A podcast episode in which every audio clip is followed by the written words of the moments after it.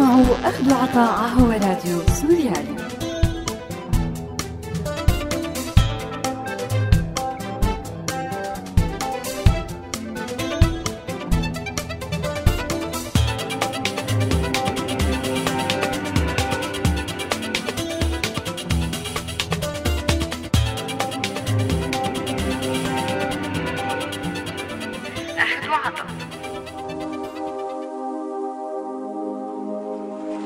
أعزائي المستمعين أهلا وسهلا فيكم. برحب فيكم أنا مايا بحلقة جديدة من برنامج أخذ وعطا على هوا راديو سوريالي. بعد أكثر من 1500 عام على الغياب كان العالم المعاصر على موعد يوم 6 نيسان عام 1896 مع عودة الألعاب الأولمبية لاحتضان رياضيي العالم من جديد بأكبر تظاهرة رياضية شهدها التاريخ.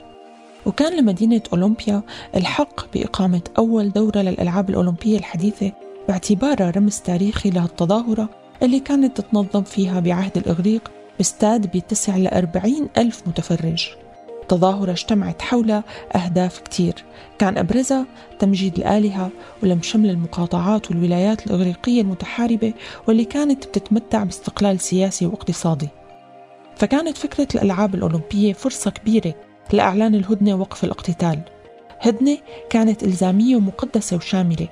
بيحاول عرقلة سير الألعاب أو الوافدين للمشاركة. وألغيت الضرائب المفروضة على عابري السبيل فتحولت التظاهرة الرياضية لفرصة ليعم الاستقرار والأمان على شعوب الإغريق. وتحول الأولمبياد لمقياس للزمن بهالحضارة وصار يقاس بالأولمبياد وليس بالسنين. وبالتالي ومن أول ظهور إلها كان للرياضة أبعاد كثيرة بحياة الشعوب. وتخطت أهمية اللياقة البدنية لمجتمعات اعتبرت الحروب جزء من حياتها. وأكثر من هيك كانت الرياضة وسيلة معترف فيها لتعزيز السلام نتيجة قدرتها على تخطي الحدود الجغرافية والطبقية الاجتماعية والاقتصادية.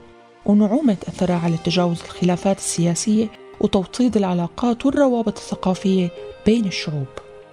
أهمية الرياضة بحياة الشعوب قدرتها على تحمل قضايا إنسانية سامية ودورها بحل الخلافات السياسية بين الدول هو موضوع حلقتنا لليوم.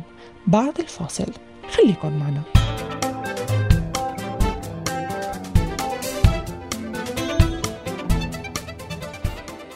أهلا وسهلا فيكم من جديد وكالعادة خلونا نبلش مع هذا الاستطلاع أخذ وعطا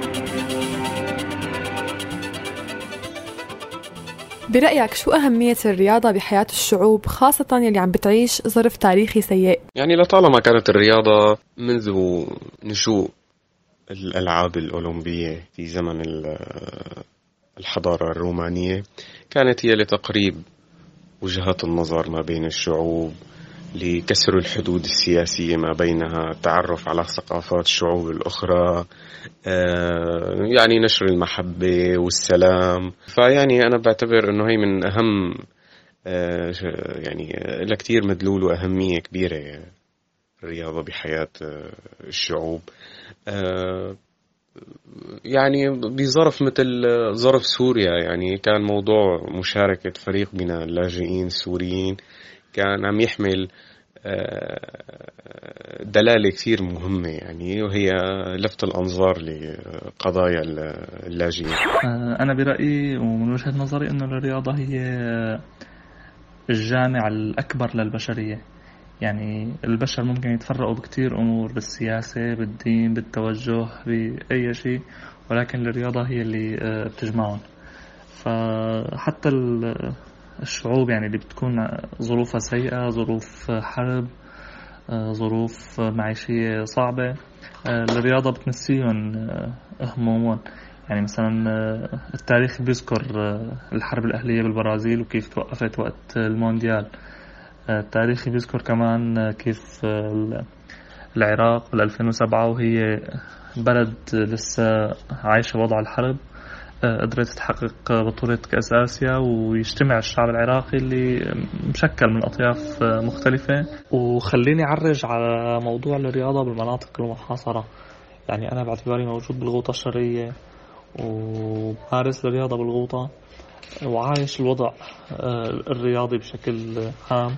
يعني لمست إنه في حب للرياضة من قبل آه، أشخاص هن متابعين يعني ما بس الرياضيين اللي بيمارسوا الألعاب لا في جمهور في ناس بتحب تجي على الملعب تحضر المباراة في ناس عم تلاقي بالمباراة مخرج ومتنفس من الضغط اللي هي عايشته بسبب جو الحرب جو القصف فبالتالي الرياضة عم تكون عامل إيجابي بتحسين الوضع النفسي للأهالي المحاصرين. وأنا باعتقادي ومن وجهة نظري إنه أي جهة داعمة ممكن ترعى بطولات داخل الغوطة أو تدعم الرياضه داخل الغوطة وحتى بالمناطق السورية المحاصرة الأخرى راح تساهم بشكل جدي وفعال ب مثل ما بيقولوا الدعم النفسي للمواطنين المحاصرين. آه، وحتى مو بس دعم نفسي لا آه، راح تكون عامل إيجابي بتقريب وجهات النظر بزيادة الالفه بين الناس. يعني أنا على سبيل على سبيل المثال آه، تعرفت على أشخاص آه، ما كان ممكن اتعرف عليهم بمجال عملي آه، ولكن من خلال الرياضة تعرفنا عليهم وصرنا أصحاب. هل برأيك الرياضة قادرة تحمل رسالة إنسانية مرتبطة ببلدها وبالعالم؟ طبعا أكيد الرياضة قادرة تحمل رسالة إنسانية. يعني الشيء الحرب اللي صارت بسوريا اللاجئين اللي اتجهوا نحو نحو أوروبا بأعداد كبيرة. آه، لما تم اختيار فريق من المهاجرين أو اللاجئين إذا فينا نقول آه، يعني هذا الموضوع عم يحمل كثير رسالة إنسانية مهمة. عم يتم تسليط الضوء على أنه نحن رغم الحرب رغم الدمار ورغم الشتات الحاصل آه، مع الشعب السوري وإنما هناك لسه مبدعين ورياضيين وفنانين يعني مش يعني مو بس على موضوع صعيد الرياضة بجميع الأصعدة عم نثبت وجودنا يعني. فالرياضة أنا برأيي هي بتحمل رسالة فيك تحمل رسالة إنسانية وتنشرها عبر العالم. تأكيد الرياضة هي بتحمل رسالة إنسانية. آه، إن كان آه، رسالة شخصية من الرياضي وإن كان رسالة من من البلد اللي عم يمثله هذا الرياضي أو الفريق اللي جاي من هالبلد.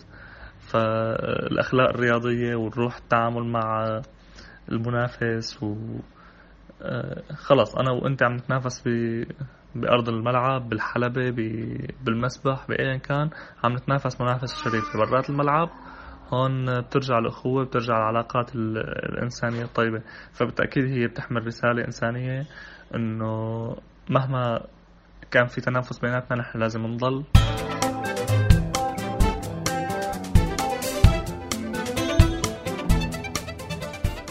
بتأكد بعض الدراسات المتعلقة بالألعاب الرياضية الأثر الكبير لها باعتبارها حامل للقيم والنظم والقضايا الإنسانية وبالتالي لا يمكن النظر إلى باعتبارها نشاطات بدنية محايدة بتهدف لإمتاع المشاركين والمتابعين إلها.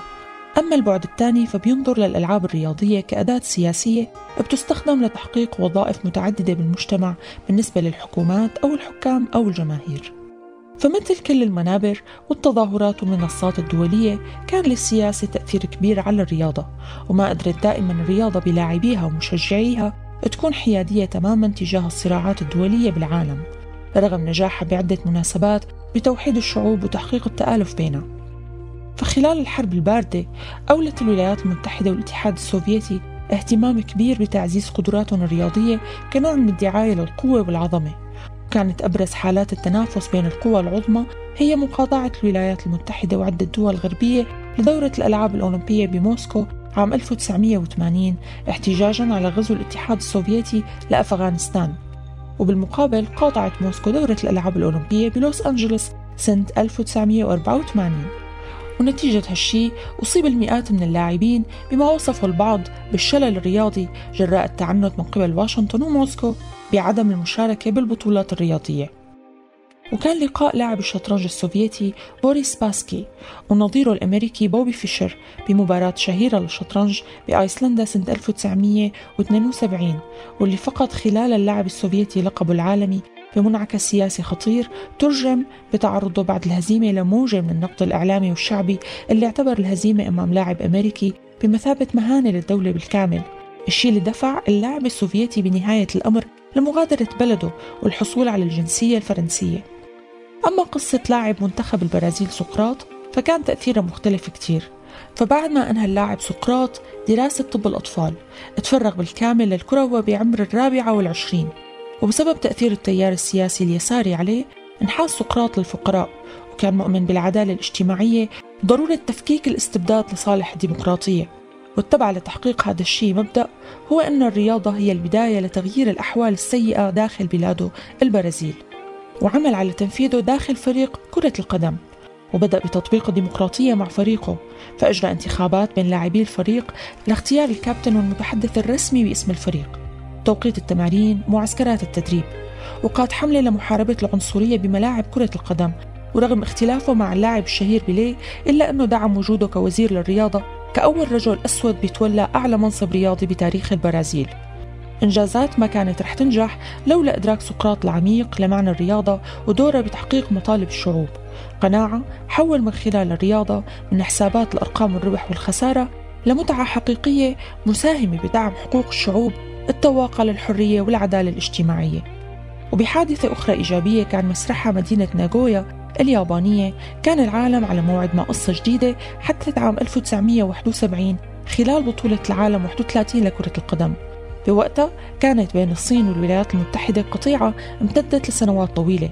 وباليوم الثاني من أيام البطولة طلع اللاعب الأمريكي جلين كوهين على سيارة الفريق الصيني. ليرد عليه اللاعب الصيني تشوانغ تسي بمصافحة وهدية. وتطور الأمر لإبداء الفريق الأمريكي رغبته بزيارة الصين فقام الاتحاد الصيني بتقديم دعوة بعد موافقة الزعيم ماو تسي تونغ وكانت زيارة الفريق الأمريكي للصين تاريخية وكان الفريق الأمريكي أول وفد بيزور بكين بعد تأسيس دولة الصين. وكانت كلمة الرئيس الصيني باستقبال الوفد فاتحة عهد جديد بين الدولتين خاطب خلال اللاعبين. أنتم تفتحون بابا جديدا للعلاقات بين شعبي الدولتين. وإنني على ثقة من أن غالبية شعبي الدولتين يدعمون صداقتنا. وبعد ساعات من الخطاب أعلن الرئيس الأمريكي ريتشارد نيكسون إجراءات لتخفيف الحظر الأمريكي المفروضة على الصين وفتح الباب للتبادل بين البلدين بعد قطيعة استمرت 22 سنة فيما سمي بدبلوماسية البينج بونغ أو كرة الطاولة. فاصل ونرجع.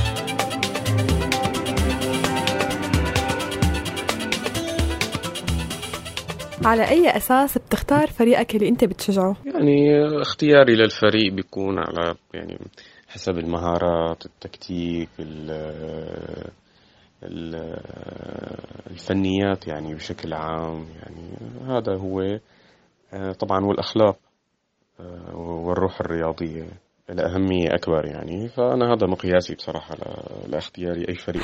أكيد على أساس المتعة لأنه أنا ببحث عن المتعة لما بتابع رياضة بدور على الشيء اللي ناقصني وكل إنسان طبعا آه، عنده فكر وعنده رؤية. وممكن أنت يمتعك شيء وأنا يمتعني شيء وعلى هالأساس بصير في اختلافات بالانتماءات. طبعا آه، عدا عن الانتماء القومي أو الانتماء المكاني. يعني مثلا آه، ابن المدينة الفلانية رح يشجع غالبا النادي الخاص بمدينته. أنا بالنسبة لي شجعت ريال مدريد آه، مشان راؤول. كنت حس بمتعة هذا اللاعب فشجعت ريال مدريد من تقريبا من سنة 2000 2002 مين من اللاعبين العالميين اللي أثروا فيك؟ هل كان لهم مواقف مرتبطة بقضية متعلقة ببلدك؟ كريستيانو رونالدو حقيقة اللاعب البرتغالي اللي بيلعب بريال مدريد. يعني كان في له كتير مواقف عديدة يعني آه، بتخص موضوع اللاجئين آه، السوريين خاصة يعني بأحد المرات قام بنشر صورة لطفل سوري بأحد مخيمات اللجوء وهو يحمل كرة. تمام؟ طبعا آه، كريستيانو على حسابه وحساباته على ال social media عنده عدد متابعين يفوق كل لاعبي كرة القدم وبالتالي كان نشره لهي الصورة نوع من لفت الأنظار لحماية الأطفال. في مخيمات اللجوء وفي بلدان الحرب. طبعا ما من... كمان ما بننسى القصة اللي صارت آه، مع طفل زيد ووالده يلي آه، تم عرقلتهم ب... ومعاملتهم بطريقة سيئة من قبل صحف صحفية ب... آه، بهنغاريا على الحدود الهنغارية. طبعا الطفل تم استدعائه وحضر مباراة لريال مدريد هو ووالده. تمام. حتى إنه آه، بهذيك الفترة رونالدو وكل فريق ريال مدريد تمام.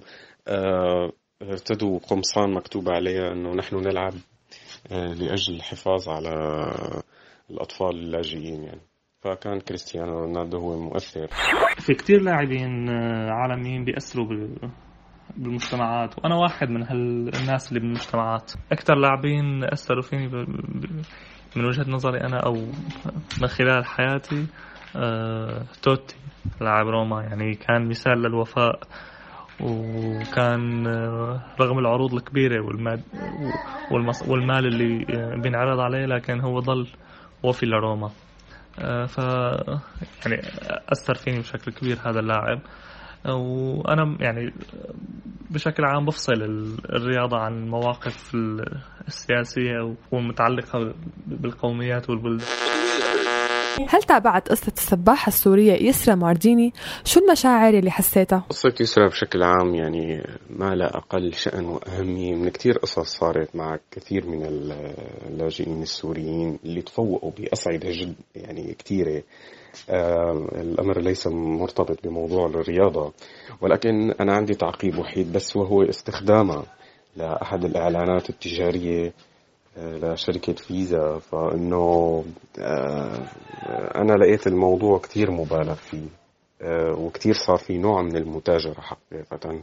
وإنما يعني قبل ما أكون سوري أنا حتى لو كنت من أي جنسية أخرى أنا ممكن أتعاطف معها يعني على الموقف اللي صار معها وطريقتها لحتى وصلت لموضوع ألمانيا والطريق الصعب اللي مرت فيه عن طريق اللجوء والبحر آه، وكيف تم اختيارها لتمثل فريق اللاجئين بأولمبياد ريو دي جانيرو. ف يعني بالنهاية هي بنت بلدي يعني بس ولكن هذا التعقيب الصغير إنه صار في نوع من المتاجرة. بالموضوع حتى يتم استخدامها بإعلان طبعا اللي عملته يسرى بوصولها للاولمبياد هو إنجاز من وجهة نظري. المرات السابقة يعني نحن بنعرف إنه كثير من الرياضيين بالبلد اللي بيشاركوا بالأولمبياد آه، بتتدخل الواسطة أكثر من الأحقية.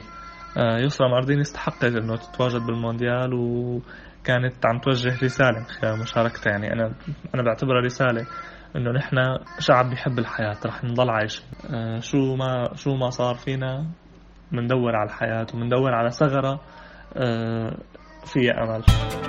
عم تسمعوا أخذوا عطاء على راديو سوريالي.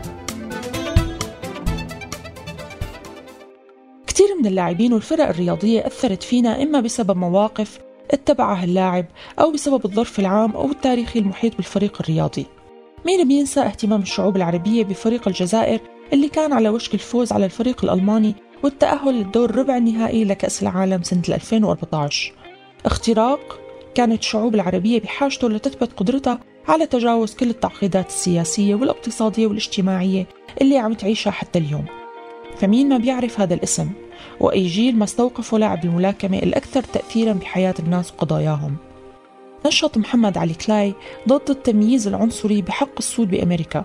وناضل ضد قوانين جيم كرو اللي رسخت الفصل العنصري بين السود والبيض بأمريكا الجنوبية. واللي ما انتهت إلا بعد نضالات حركة الحقوق المدنية اللي قادها مارتن لوثر كينغ واللي أسقطت قوانين الفصل العنصري بنهاية ستينات القرن الماضي. بالإضافة لنضاله ضد العنصرية رفض محمد علي كلاي الالتحاق بالجيش الأمريكي بحربه على فيتنام وكان له موقف صلب ضد الحرب وقال ضميري لن يدعني أذهب لقتال إخوتي لقتال أناس سمر فقراء وجياع من أجل أمريكا القوية الكبرى. لماذا أقاتلهم؟ هؤلاء لم ينادوني بالزنجي لم يقوموا بسحلي لم يطلقوا كلابهم علي لم يسلبوا مني مواطنتي لم يعتدوا ويقتلوا أمي وأبي. خذوني إلى السجن. في إشارة للتمييز العنصري ضد السود بالولايات المتحدة معاملة السود كمواطنين من الدرجة الثانية. ونتيجة موقفه تم استبعاد محمد علي كلاي ثلاث سنوات عن حلبات الملاكمة وتعرض بسبب هالموقف لحملات سياسية وإعلامية شرسة. منها سحب منظمات الملاكمة الأمريكية اعترافها فيه كملاكم محترف بالعام 1967 والحكم عليه بالسجن لخمس سنوات ودفع غرامة مقدارها 10,000 دولار. وسحب جواز السفر منه ومنعوا من تمثيل الولايات المتحدة بالملاكمة واستمر هالشي حتى أوائل السبعينات. نشط بهالفترة كلاي ضد الحرب بفيتنام وقام خلالها برحلات داخل الولايات المتحدة وألقى خطب متعددة بجامعات وكليات أمريكية ليأكد فيها معارضته للحرب ودعوته لسحب القوات الأمريكية من فيتنام وإيقاف قتل الأبرياء. وبعد اعتزاله بالعام 1979 قام كلاي بالعديد من الأنشطة الإنسانية وشملت نشاطاته كوريا الشمالية وأفغانستان وكوبا والعراق.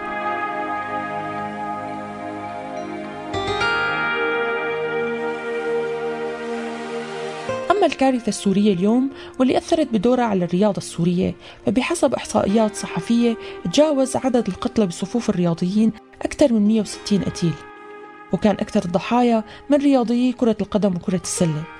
وعانت الرياضات السورية من قلة الموارد واللقاءات الدولية اللي تم استبدالها بمباريات ولقاءات محلية أو ودية مع دول تربطها بالنظام السوري علاقات تعتبر جيدة قياسا بالمقاطعة السياسية اليوم للحكومة السورية.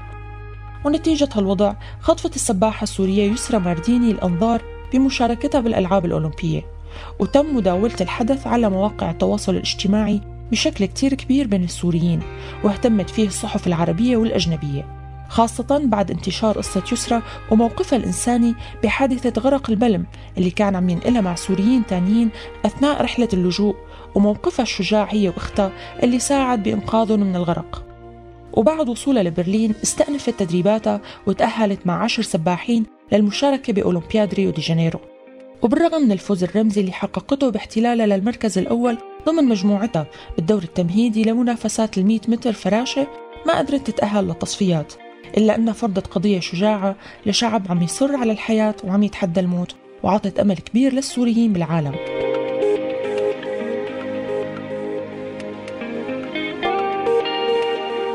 الرياضة هي فسحة الشعوب لاختراق كل الحواجز اللي بتفرضها الحكومات على اختلاف الأنظمة. وبنفس الوقت هي أداة الحكومات اللي بتمارس من خلالها كل المؤثرات الاقتصادية والاجتماعية والسياسية على شعوبها. ممكن بحالة تكون أداة لإحداث تغيير حقيقي مرتبط بقضية سامية وممكن بحالات تانية تكون أداة لحرب باردة بين دول بيفسر الفوز الرياضي فيها على أنه نصر على دولة معادية. بنهاية حلقتنا أصدقائي أنا بودعكم على أمل التقي فيكم الأسبوع الجاي بحلقة جديدة من أخذ وعطاء. لا تنسوا تتابعونا على موقعنا سوريالي dot com وأرشيفنا دائما بتلاقوه على الساوند كلاود والفوا علينا اف ام من هون للأسبوع القادم كونوا بألف ألف خير.